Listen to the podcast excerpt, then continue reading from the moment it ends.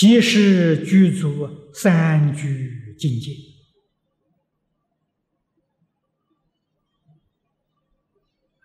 往往一般人疏忽了，以为大臣对于戒律好像疏忽了，啊，好像不太重视，其实不然。大臣人的戒比小臣人还要清净，还要严格，啊，但是大成人呢，并不表现。在这个思想上，啊，小成人在思想上非常执着。在古代，还有个有一桩公案，我们佛门叫公案，一般人叫故事，啊，有个故事，唐朝时候。终南山的道宣律师，专门修戒律的，啊，戒律精严啊，感应的天人送饭，啊，他每一天日中一食，啊，他那个饭天人供养啊，啊，先人尊敬他的，啊，戒律精严。这个有一天呢，窥基大师从终南山下面经过，顺便呢去访问访问，拜访拜访道宣律师。而道宣律师知道这个这个这个呃窥基学问不错。啊，这个教理通达。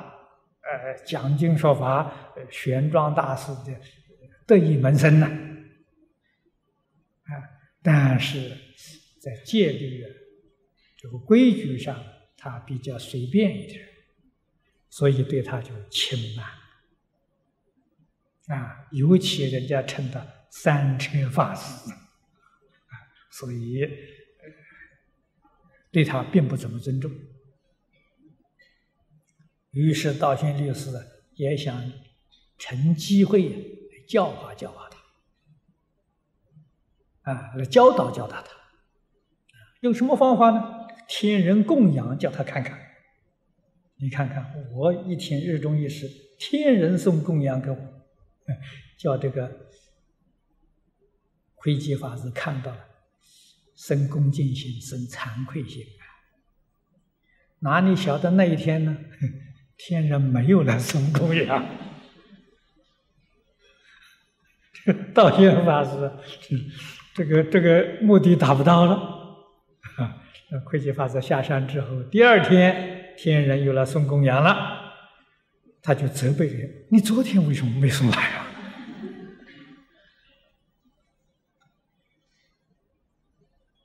那个天人就给他讲：“昨天山上有大乘菩萨在这里。”全山护法神护卫了，我进不来。道宣法师听的话，一身流冷汗，惭愧。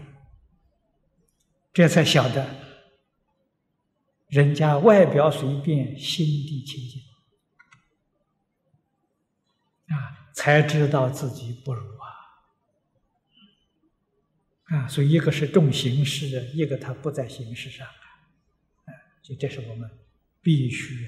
要晓得的，你看，信心不立里面就具足三句境界。如果喜欢我们的影片，欢迎订阅频道，开启小铃铛，也可以扫上方的 Q R code，就能收到最新影片通知哦。